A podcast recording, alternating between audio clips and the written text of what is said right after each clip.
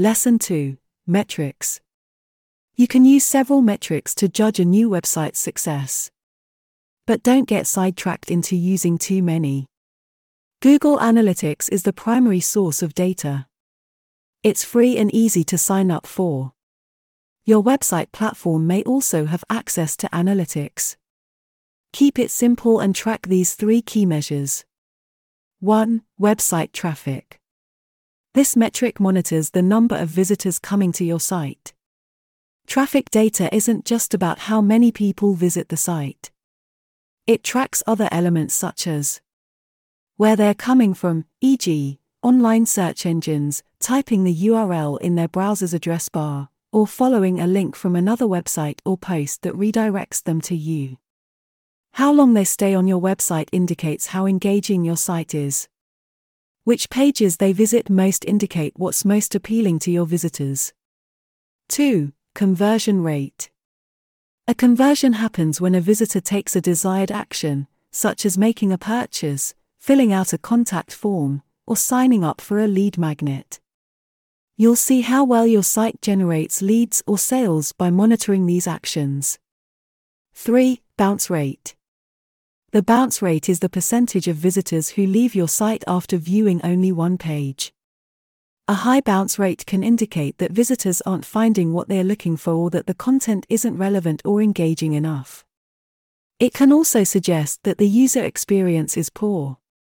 For example, potential customers tend to quit your checkout process halfway through may mean your shopping cart process is too complicated, lengthy, or unsecured. Analyzing data. Once you've measured for a while, you need to sit down with the data and interpret it. Analyzing website data from traffic, bounce rate, and conversion rates can give you valuable insights into user behavior and identify areas for improvement. If you used a website developer, they could do this with you. But even then, it's helpful to familiarize yourself with trends and indicators. Examples you can get an idea of what stage a visitor is in their customer journey when they visit so you can ensure your content is appropriate. For example, if they're browsing through your blog or resources section, they may still be in the information gathering stage. However, if they add items to their cart or fill out a contact form, they are likely in the decision or purchase stage. From your website traffic data, you can discover which channels drive the most traffic to your website and determine which devices your visitors use to access your website. You can optimize your website for different devices to improve user experience. You can segment website data by location to help determine which geographical areas your visitors are from. This can help you tailor your content and marketing strategies to specific regions and improve overall website performance.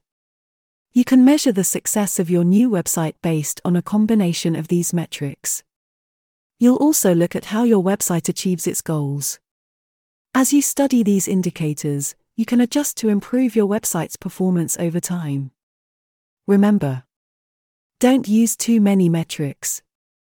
Analyzing website data helps identify areas for improvement. Action steps 1. Make sure you sign up for Google Analytics. 2. Check your website platform tracks these metrics. A. Website traffic. B. Conversion rate. C. Bounce rate.